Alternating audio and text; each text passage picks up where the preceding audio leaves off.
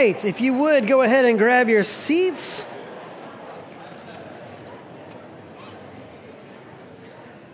Man, I love it. Uh, that I got to tell you to find your seats. What a great church. We got a lot of people who want to get to know each other. Uh, listen, welcome. If it's your first time at Double Oak Community Church, my name is Adam Robinson. I'm senior pastor here, and I'm thrilled that you're going to get to worship with us today. Uh, and if it is your first time, you might be very nervous thinking, how long is this sermon going to be? Uh, he is starting way early. Uh, I know we're doing some things a little bit differently in the sermon series that we're in, uh, where we're going to be uh, talking about worship, but also practicing that worship at the back end of our service just as much as the front. And so we're going to go ahead and dive into the sermon for today, and then we'll be, have a chance not only to worship through song, but also to come to the table today. So grab your Bibles if you will. Let's go to 1 Corinthians chapter 11, verse 17. 1 Corinthians chapter 11, verse 17 is where we're going to be this morning as we continue our new sermon series called Reaction. We learned last week that worship is a response. When you try to figure out what worship is, it's not really about us. We are responding to who God is and what He has done. And all true worship and all of its forms is that reaction to Him. We're learning about all the different forms and how to do that over the course of the series. 1 Corinthians chapter 11, verse 17 is where we're going to be in just a moment. Hopefully, you've got a copy of God's Word. If you don't, we do have a copy there on the app if you want to download that. Uh, after today, we do have copies outside if you would like to grab one for yourself, uh, but you can always look on with somebody else nearby. 1 Corinthians chapter 11, verse 17, as we continue to talk about worship. Uh, look, it is a, a truism that all of us have some opinions about worship, do we not? Uh, we just do. I imagine if you came in here today, we all have opinions when it comes to worship, different opinions, different attitudes. I know this for a couple of reasons. First off, I have my own opinions when it comes to worship. Now, I know that shocks you that I will have an opinion on anything, right? But I do. I have strong opinions when it comes to worship. I also know that you have opinions on worship because you've told me. Uh, I've heard them, all of them, and some of them are positive and some of them are negative, and that is okay. Why? Because we all have our ideas about worship. Some of us like it this way or that way, or I prefer this or that. And look, that's just normal, right? We all come in with our own perspectives, we come in with our, our own uh, kind of attitudes when it comes to worship. But there's one attitude I really want to address today because I have felt it, maybe you have felt it, but I have heard people say this uh, coming out of a worship service before, where after having been through a, a, worship service, they walk out and they might say this of just, I just didn't get a whole lot out of it. You ever said that before? You ever felt that? You go through an entire worship service and you come out and just, I just, I didn't get a whole lot out of it. Uh, I've felt that at different points. Maybe you have felt that, whether we said it out loud or not. Just, I, just, I didn't get a whole lot out of it. And the question is is that an appropriate thing for us to feel when it comes to worship? Because look, there will be times when that sentiment is appropriate to say, I just didn't get a whole lot out of it. Last week, I talked a little bit about going to the movies. Now, I do like to go to the movies every now and then, but uh, we are in a stage of our life where going to the movies is just a large endeavor. It is, right? First off, it's, it's expensive to go to the movies today, is it not? It is ridiculously expensive because on top of the $400 they're going to charge you for two tickets to go to the movies, then there's like the food you got to buy, and that's all jacked up in price. And then Alice and I are in a stage where we got to get a babysitter as well. So, I mean, the costs are just kind of stacking up right? Not to mention the fact we just don't have a whole lot of time to do this. We can't just go whenever we want. And so it's like a big deal to actually get ourselves to the movie. So if we do all of that and we mark out time, and we get the babysitter, and we pay the money, and we get to this place, for it not to be a very good movie, that's frustrating, right? That is very angering to me. If we've done all of this stuff, I'm going to walk out of the movie and say, I just didn't get a whole lot out of it right? And that's appropriate. That is an appropriate sentiment. It's okay to be frustrated because that is entertainment, right? The whole point is, is that I'm supposed to get something out of it. That's the deal. Hollywood makes movies that hopefully we like. That's why we make them, to hopefully we will go and give them money. Movie theaters create environments that hopefully we want to be in, so we will give them money. They, they offer food that hopefully we want to eat, and so that we will give them money. The whole thing is that we would get something out of it. So if we don't get anything out of it, that's, that's the appropriate to go, hey, I'm a little upset. I didn't get a whole lot out of it. But there's other experiences where it's not okay to say that. Take birthday parties. Most of us have been to a birthday party before. Even as adults, you end up with a birthday party. Maybe it's like a work thing, right? We're going to celebrate somebody's birthday. But imagine asking your spouse or your best friend, Hey, I heard you had that birthday party earlier today. How was it? Imagine what you'd think if they just looked at you and said, I just didn't get a whole lot out of it. I just didn't, you know, it's just not a great party. I just didn't get a whole lot out of it. That'd be kind of a jerk thing to say, would it not? Because guess what? It ain't about you. Birthday parties aren't about us, it's about somebody else. We're here to celebrate somebody else. We're honoring somebody else. It's not about us. We're not supposed to get anything out of it. Although with birthday parties, it's actually kind of cool. You end up do getting something out of it because normally there's cake and you get to eat something, right? Normally, even though it's not about you, you still benefit, which is why I like birthday parties. I really do, right? But when we walk in, our attitude shouldn't be to get something out of it. It's focused on somebody else. So here's my question When it comes to worship, which one of those attitudes do you bring? Do we bring the movie attitude where it says, I'm expecting to get something out of this? It better be how I like it. It better be fulfilling. It better be exactly what I want. Or do we walk in more like a birthday party saying, This is not about me. I'm coming here to give and not to receive? Even though I might receive at the end of the day, I'm here to give and not to receive. Which attitude do we bring when it comes to a worship service? This is actually crucially important, as we're going to see in the text today. Uh, not only for when we sing in our musical worship, but especially when it comes to observing the Lord's Supper, which we're all going to do here in just a few minutes at the end of the sermon. And it's why we find ourselves in Ephesians or in 1 uh, Corinthians chapter 11 starting in verse 17. Now, before I read the text to you today, uh, we need to figure out the context. We need to understand who we're talking to here in this letter. Uh, this is the letter to the Corinthians, and the Corinthian church was odd. Um, they were a new church, they were a vibrant church, they were a growing church, they were a very diverse church. Uh, and they were very proud of themselves. Uh, they were proud of their intellect. They were proud of their service projects. They were proud uh, of their, their worship services and how cool they were. They, they were proud of their wisdom and knowledge. They really thought they were rocking on all cylinders. And they could look at growth and and the cool things happening spiritually in their midst to say, God is clearly blessing us. Everything is fine. We are awesome. They thought they were great. Paul was not as impressed. Uh, and Paul had spent some time with them and he had heard a report about them. And now he is writing them a letter to say, hey, listen, uh, there's some issues here uh, that are not really as good as you think they are. Uh, we truly need to address them. And specifically, he has a problem with how they're celebrating the Lord's Supper. Now, when we think about the Lord's Supper in antiquity, we need to recognize that it's not like we're doing it today. It just wasn't. First off, this church was way smaller than us you're probably looking between 50 and 150 people. That's maybe a third of just this room. So, and I'm not even talking about all the kids and everybody else is there. Just the people in this room. Cut it by a third, and maybe you're looking at the entire church at the church in Corinth when they would do the Lord's Supper, uh, they wouldn't always do it in the context of a worship service. They, they had this big meal. They, they, sometimes would call it a love feast, where everybody would get together and they would have the Lord's Supper as a part of a larger meal. So they wouldn't just have a little wafer and a small cup. They would actually have a full meal, and then this would have been part of it. But they did this most likely at somebody's house. Now, think about that. How are you going to get the whole church into somebody's house? They're probably going to the richest person's house because they would have had the largest house, the largest dining room. But even then, how are you going to fit everybody in the same house? That would have been very hard. And so now you have practical concerns. Hey, where does everybody sit? How does this work? And already this is where the problems begin.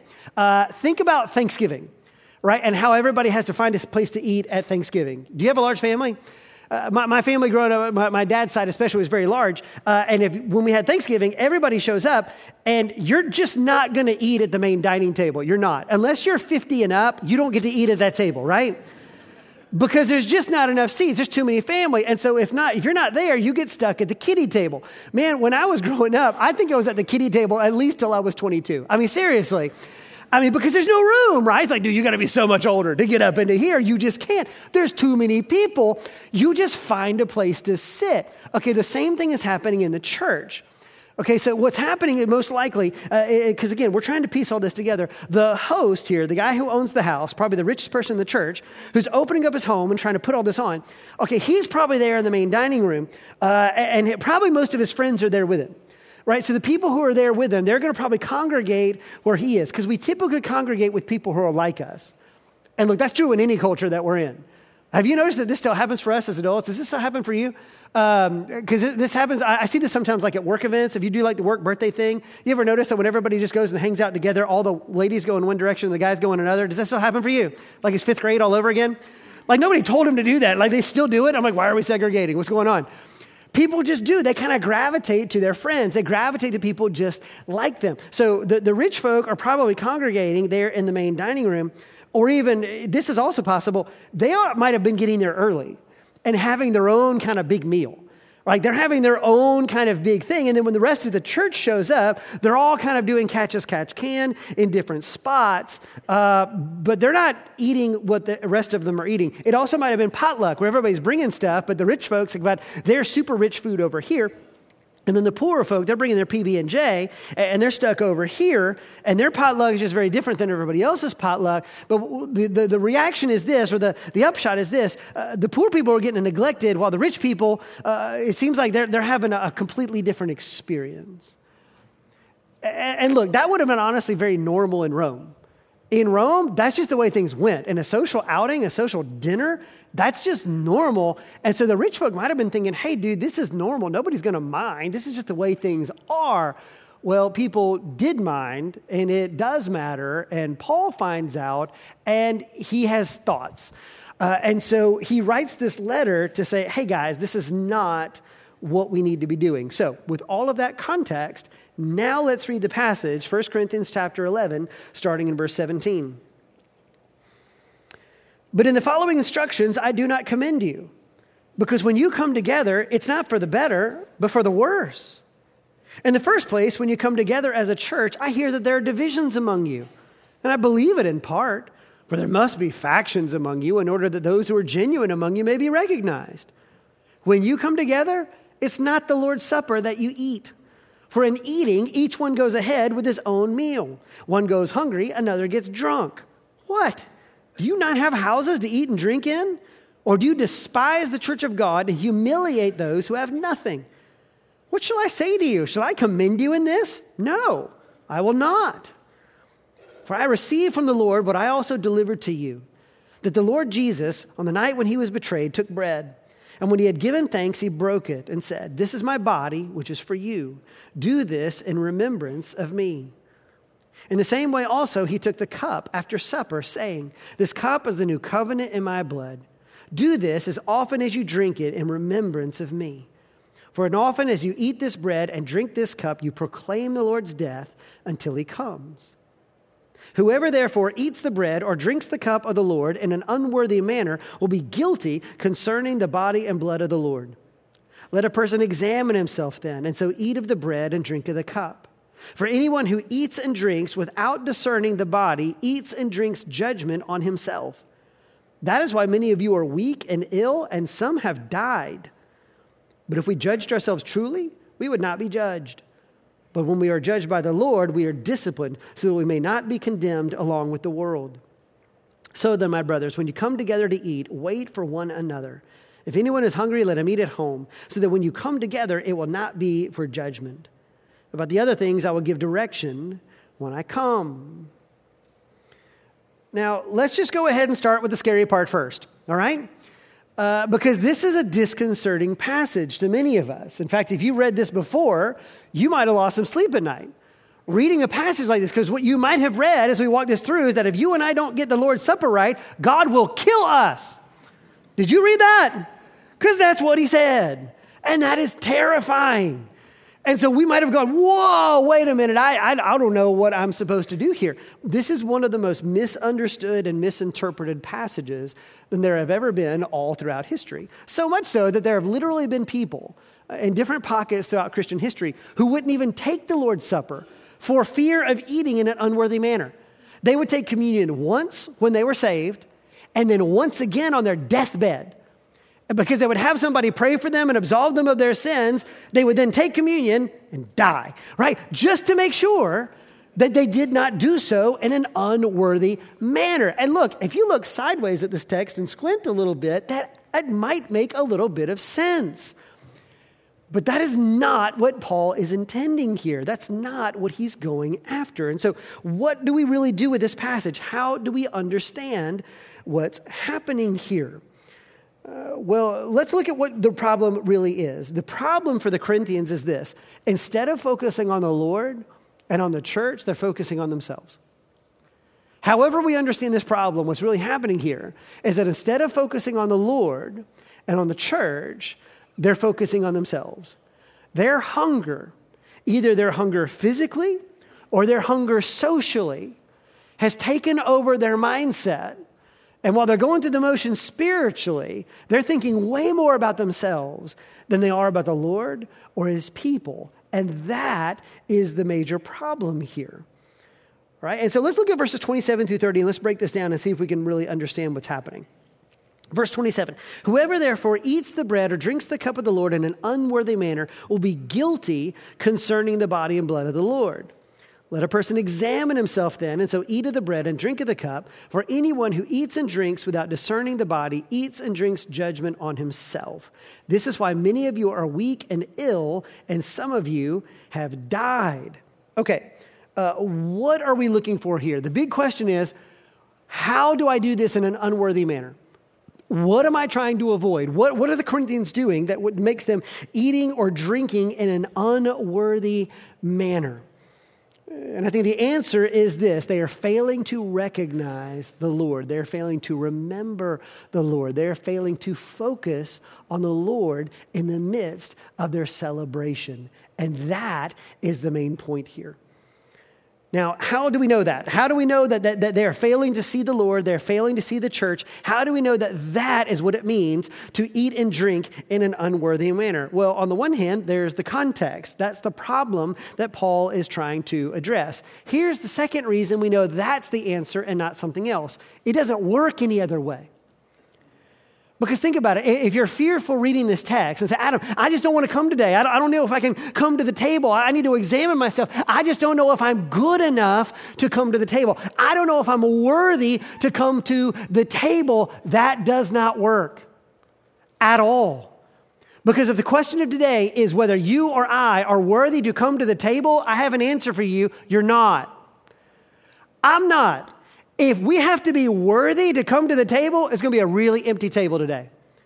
No one's coming because not one of us can claim to be worthy enough to come to this table. No one is worthy of the body and blood of Jesus Christ. Nobody is holy enough to say, Adam, I am good enough. I've done my quiet time. I've done enough to come to this table. Everything that Paul says, that Christ says, that the gospel says, flies in the face of that. The question today is not, are you worthy to come to the table? Christ makes us worthy by giving his life for us. He gives us himself. We are worthy because he makes us worthy. But the question today is not, am I good enough? Am I worthy enough to come to this table? You don't have to worry about that question. Now, let me add a quick sidebar though, and I do want to say this though. Look, for anybody here today who is living in a consistent and unrepentant sin, I would not come to this table today. Now, look, everybody in this room is a sinner, all of us. Every one of us is messed up. Nobody's good enough to come here. We're all working through sin. We're all tempted with sin. You may have wrestled with sin this week, but as long as you're wrestling and you're working on it, you are doing your best to follow after the Lord. That is all that is required. But if you are here today and say, Adam, I'm, inve- I'm involved in a sin, I am consistent in it, I am unrepentant, I'm not going to stop. I'm going to continue doing this. I would not dare come to this table today because that would be literally trying to trample upon the blood of Jesus Christ that he shed for us. It would be as if you had a drug problem and you got arrested, and your best friend bails you out of jail with his own money. He comes in and bails you out of jail. And then he says, Hey, listen, I want to give you even more money to set you up, to get you back on your feet. And you say, Thank you. I'm so excited. Come with me. And you take his money and you take your friend and you go straight to your dealer and you get more drugs and you shoot up right in front of him. That's the kind of slap in the face we'd be giving to the Lord if said, Jesus, I know you died for my sins. I'm in the midst of sin. I'm going to keep doing sin. I'm not even going to try to stop doing my sin. And we want to come up and take the elements today. God help you. I would not do that if I were you. But that's not Paul's concern here. In this passage and in this text, that's not his concern. His concern is not with unrepentant people, people who are sending their guts out and refusing to honor the Lord. That's not his concern at the table. He has a different concern. His concern here is that they're not recognizing the Lord, they're not remembering the Lord. He says, You are not recognizing what Jesus has done for us and what he is giving to us. Because only in Jesus Christ do we have salvation. Amen. The only reason we are worthy is because Jesus Christ has saved us. In fact, this would be the worst thing to come to the table today and think we are worthy to come to the table. That would actually be worse. If you're sitting going, man, this whole reading plan thing, I am up to date. I get to come to the table today. That sin pattern I did, I have not sinned all week. I get to come to the table today. Man, I'm so much better than those other people and their sin patterns. I get to come to the table today. That attitude is actually worse. If you and I came today and said, I am worthy to come to the table, we're not. We are invited to the table, broken and sinful as we are, by the one who is worthy, and he is the one we ought to be focusing on. So, what is Paul saying to us? Here's what I think he's saying we need to examine our attitudes. We need to examine our attitude as you and I come to worship today, as we come to the table today. What's our attitude? Are we coming to worship the Lord? Are we coming to receive the gifts He gives? Are we coming to give Him honor and praise? Or do we come in with our own attitude, our own agenda, our own desires? Or did we come in saying, Father, I want to put all my focus on you? I want to react to you for who you are and what you have done. Because look, if we don't do that, that's where we do get to the scary part because he says there is a judgment. Look at verse 29. It says, For anyone who eats and drinks without discerning the body, uh, body eats and drinks judgment on himself. That is why many of you are weak and ill, and some have died. What do we do with that? Adam, or are you telling me that if, if people get sick, then that's a sign of God's judgment in my life? That when people come down with a cancer or an illness, that's God's judgment in their life? No. No. Jesus has specifically asked this question and he specifically refutes it. He says, No, you cannot look at sickness and say this is God's judgment on someone's life. There's no way we can look at people's sickness and say this is God's judgment upon them. You cannot make that estimation. But in some cases, Jesus does allow or bring sickness in order to wake us up. Now, I can't tell you which is which, but Paul here is telling them, hey, listen, some of this has fallen upon you. God's trying to get your attention. He's trying to wake you guys up. How do you know that? Well, look at verse 32. He says, When we are judged by the Lord, we are disciplined so that we may not be condemned along with the world. Even this judgment that he brings, even this sickness that he's bringing, he's saying, I'm doing this for your good. I'm doing this to wake you up. I'm doing this to draw you back to myself. Even then, it's not really a punishment. He's using this as discipline in our lives. And this is a serious thing for us.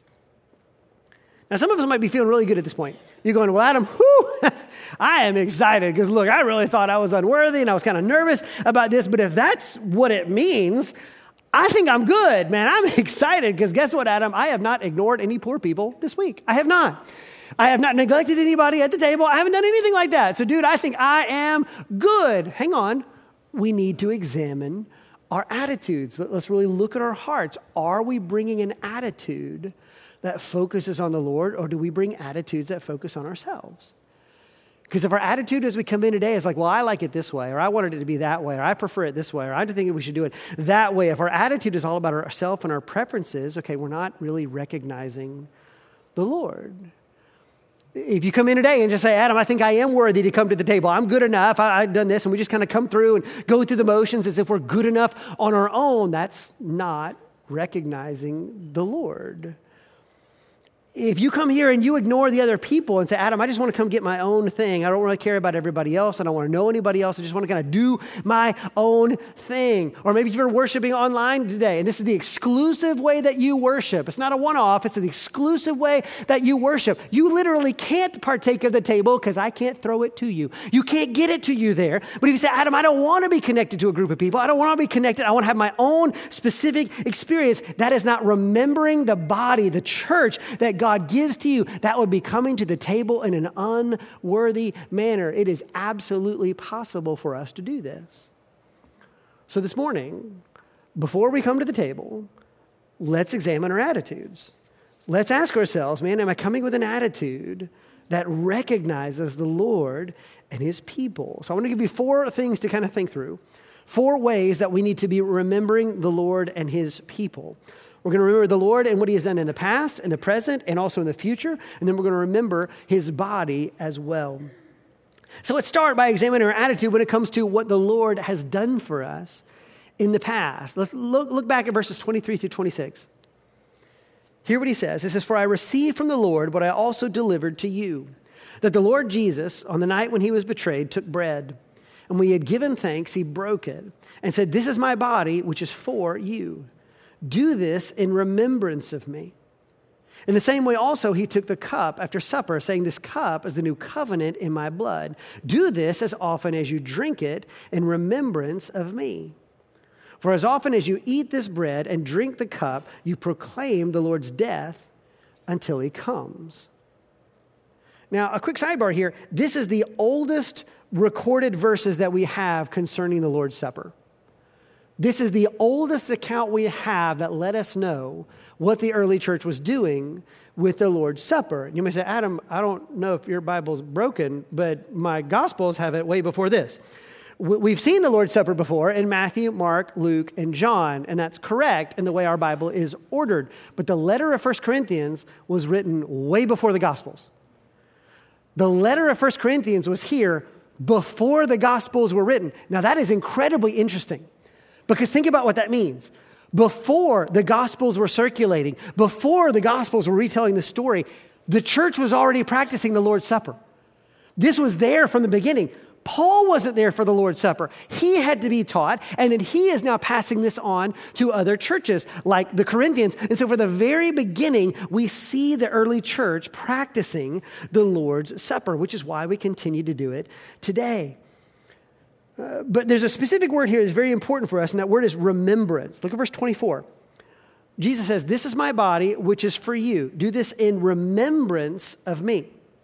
And then verse 25, this is the cup of the new covenant in my blood. Do this as often as you drink it in remembrance of me. Okay, so big question. What does that word remembrance mean?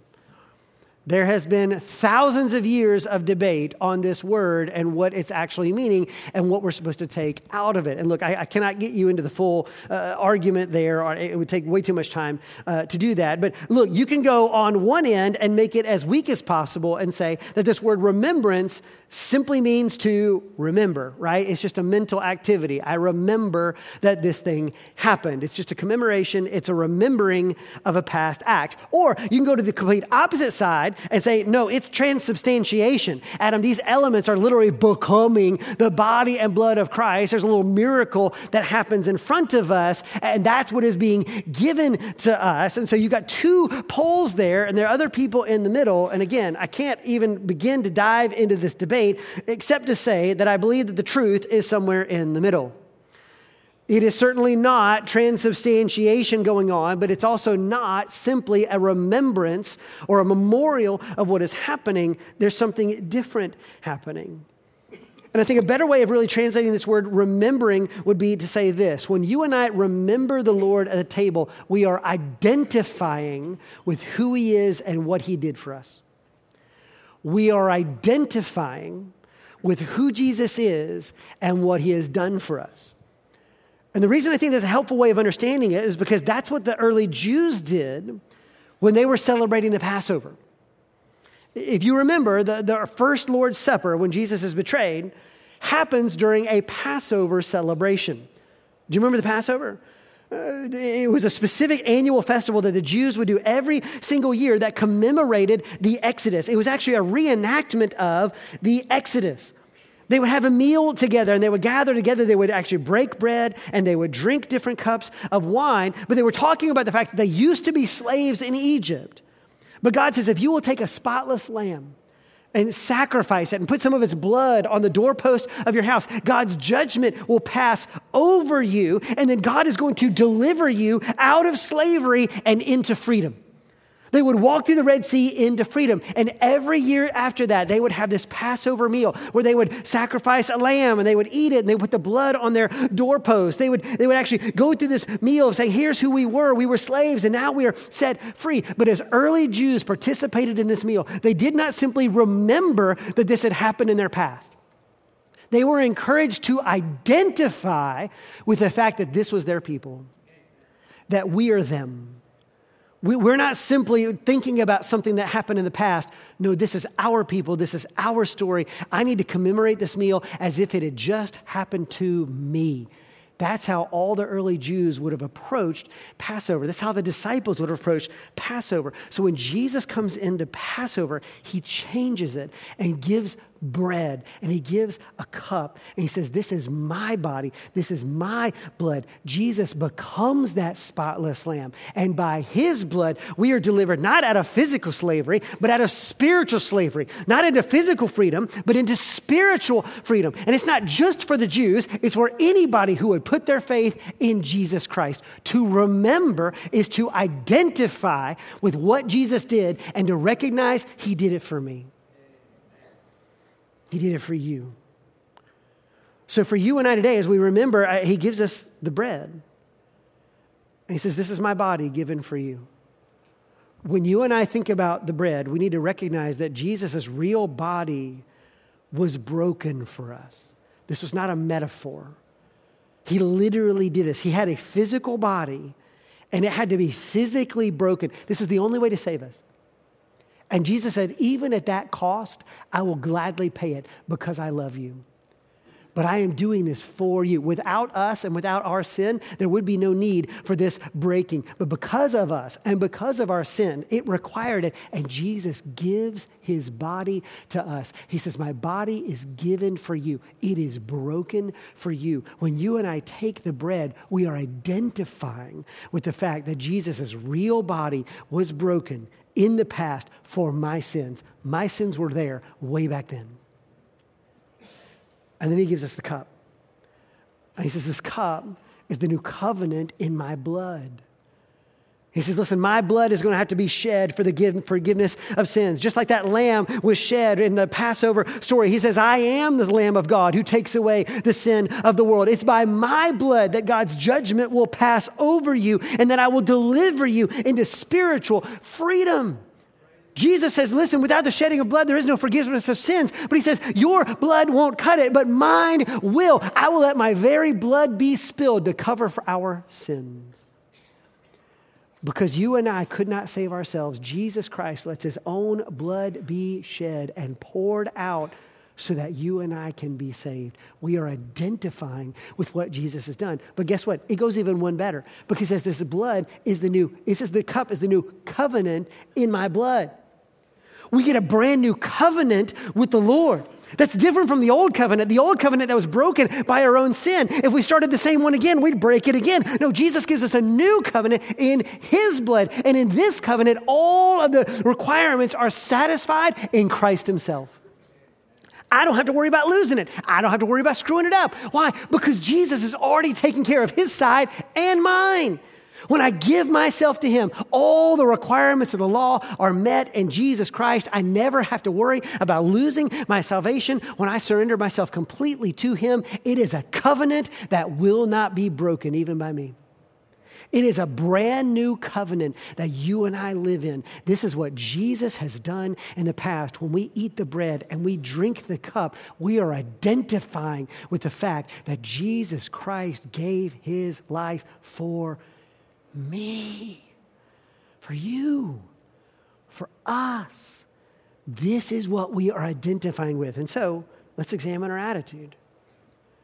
Before we come to this table, let's examine our attitude. Do we come in recognizing that?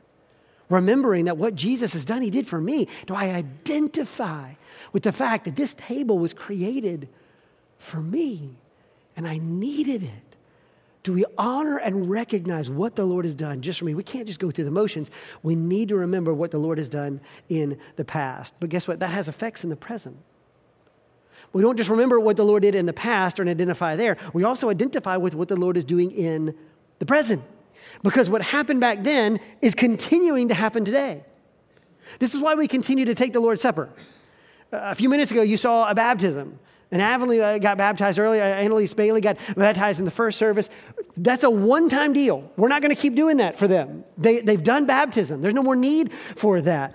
But the Lord's Supper we do again and again and again. Why? It's that constant reminder in the present that what God did way back then, He's still doing today. That what God did way back in the past, it still has effects in the present. I'm not just remembering that, I'm enjoying that. In this respect, uh, the Lord's Supper is very much like an anniversary. Uh, if you're married, you have an anniversary date, right? It's the anniversary when you got married. Guys, don't forget that. That's bad, right? It's, it's Valentine's week. Don't forget that either. But look, uh, anniversaries, don't forget that. But listen, when you celebrate an anniversary, we're not just saying, hey, we got married so many years ago. That's not an anniversary. It is a recognition that the covenant that you began all those years before is still in effect today. That the covenant that you created between the two of you all those years prior is still impacting you today. When we come to this table, we're recognizing that the covenant that God made with us, He's still doing today at this moment. He gives us everything we need in Him. When we come to this table, it's that recognition yet again that God gives us everything we need in Him. It's not just a remembrance mentally, it's a participation in what He started, He's still continuing to do. This is what it means to remember the Lord. We're not just showing up and going through the motions. Therefore, we need to examine our attitude. Don't think about how you've come to the table before. How are you coming today? How do you come to the table today? Where's your heart today? You say, I don't, I don't feel very worthy. That's not required. None of us is worthy, but do I come today honestly saying, Jesus, I have needed you and I still need you today because my total hope is not in my own worthiness, it's in you. And you are enough for me. You were enough then and you're enough today. Is that our attitude? Because that brings great joy to know that God is continuing to invite you to this table. He continues to bring you forth. He didn't say, Man, I had high hopes for you when you got saved, but you have not turned out well. That is not God's attitude. Every time you come back to this table, it's that reminder of He still loves you. He still is with you. He still is in you. When you and I eat the elements in just a moment and you feel those elements, as you, you literally, you're, you're eating them, you're drinking them, you feel that going down. It's that reminder Christ is in me right now. I am in him right now. At this very moment, I am in him and he is in me. And I don't deserve it, but at this very moment, I am in him. I remember in the present what Christ has done for me and who he is and how much he loves me. Is that our attitude when we come to the table? And then, thirdly, we look to the future. Because this isn't just about what he did or what he's doing, it's about what he's going to do. Look at verse 26. In verse 26, it says, For as often as you eat this bread and drink this cup, you proclaim the Lord's death until he comes. Now that's interesting because did you see the future focus there? When we eat of this table, we are proclaiming to the rest of the world hey, our entire hope is in what Christ has done, what he is doing, but as we continually take this, we are showing the world hey, there comes a day where we get to go to the real feast. We don't have this small meal. We get to go to the real feast where the bridegroom gets to eat with his bride, with us, the church, and there's going to be a true feast when all things are made right. We're going to get to feast with him at his table. That day is coming. And until he comes, we continue to partake of the Lord's Supper. Do you see the proclamation? It reminds us and the rest of the world hey, uh, if you're coming in here today, we're not putting our hope in our, our wisdom. We're not putting our hope in our talents or our abilities. We don't put it in our facilities. We don't, we don't pull it in our cool ideas. Our only hope is in the life, death, and resurrection of Jesus Christ. We proclaim his death that saved us all until he comes. It is the only hope for the world. Every time we take this, we continue to proclaim it. And guess what? We're going to start participating in the Lord's Supper more regularly. You're going to see that more regularly this year than we ever have. It's not going to be weekly, but we're going to have it more often than we've even had in the past. It's more opportunity, past, present, and future. We need to examine our attitudes. Do you want to proclaim to the world that Jesus Christ is the only hope that there is? Do you want to proclaim to the world that the only hope that matters comes in the life, death, and resurrection of Jesus? When you and I come to the table, physically, we get up and we come to this table and receive the elements, we are proclaiming to the world his death and resurrection until he comes. Is this our attitude? But then finally, we need to not simply recognize the Lord, we also need to recognize his body. And by body, he means the church. Now, to see that, let's look at verses 28 and 29, because something very interesting happened and be very easy to skip over it. But I want to look in depth. Look at verse 28 and 29 and notice something. It says, Let a person examine himself then, and so eat of the bread and drink of the cup. For anyone who eats and drinks without discerning the body eats and drinks judgment on himself. Now, there's a lot of talk in this passage about body and blood and bread and cup. You got all these different things. But notice what he does in this verse, in these two verses. Three times he mentions body and body and cup, or, or body and bread, uh, a drink and cup. He mentions them in connection. So in 28, he says, Eat of the bread, drink of the cup. 29, eats and drinks. Without discerning the body, eats and drinks judgment upon himself. So he has eats and drinks three times, and then he has body by itself once. Now, why did he do that? You might think that when he says body right there in the middle, he's talking about his body, like he's been talking about in the last couple verses. But if that were the case, why did he avoid talking about the blood? You might say, well, Adam, he's talked about it a lot. He's just kind of saving time. You know, he's talking fast, like Americans, right? He's just kind of, he's abbreviating. But if that's the case, then why does he immediately in the next phrase mention eats and drinks again? He says, eats and drinks, eats and drinks, body, eats and drinks. What does he mean when he's talking about the body? When he's mentioning the body in that verse, he's not talking about the body of Christ. He's talking about the body of Christ, his church. He's talking about his people. You say, Adam, how do you know that? Because that's the context of the whole problem. That's the problem that Paul's trying to address. That's what started him talking about this in the first place. He's going to talk about it at the end of it. The thing he wants people to recognize is not simply the body and blood of the Lord, but also his body. The people of God, the people in Corinth were ignoring brothers and sisters. They were humiliating brothers and sisters. They didn't think they needed brothers and sisters. And so Paul says, listen, if you're going to come in a worthy manner up to this table, we don't get to ignore anybody. We don't get to come here as individuals. It's not okay for us to say, Adam, I don't, I don't need a church. I don't like organized religion. I don't need anybody else. I can do this all by myself. I'm spiritual, but not religious. I'm going to do this all by myself. Well, you can't do that as a Christian. Do you know why? God didn't build us that way. He says if you're a believer in Christ, you are a part of a body. And praise God, here's what that means you're not alone. You're not. If you feel alone today, you're not alone because God has made you a part of a spiritual family. Now, there's good and bad to that, okay? The good news is you get a spiritual family. The bad news is you get this spiritual family. Because these you might be looking at going, these people? I don't know if I want to help from these people. Look, we ain't perfect, okay? And we got issues. I'm not gonna say we might have issues. No, we got issues. We do. But we have one significant advantage. You know what it is? We're real. Because here's where you don't get help from some phantom group of people you've never met before and never will. Some phantom help you think is going to come help you that's not going to materialize. God is giving you the help. He's given you brothers and sisters. He's given you this body. And you need a particular local body of believers. If God's called you here. We are those people. Flawed as we are, We are those people, and we don't get to ignore anybody else.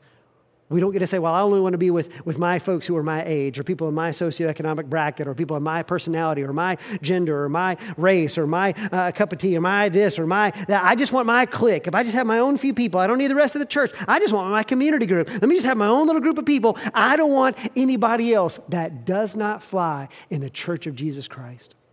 Can't. And so we got to examine our attitudes and say, when I come to church, am I ready to say, hey, God's connecting me with these people? He's connecting me with these brothers and sisters, and they're connected to me. This is my spiritual family. I don't get to ignore or minimize or humiliate anybody in this congregation. Instead, I ought to be looking out for them. This is why when we come, we get to come together as a faith family to partake. In just a few moments, when you guys come forward, you're going to get to walk together with people who aren't like you.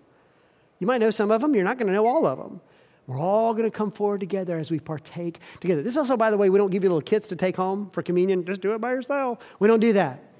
That's inappropriate because we don't do communion by ourselves. We do this together as a faith family. Why? Because God, when He saved us by dying on the cross, created a body, a church, and He wants us to be part of it. So when we come to this table, if we want to do so in a worthy manner and not an unworthy manner, we need to examine our attitudes.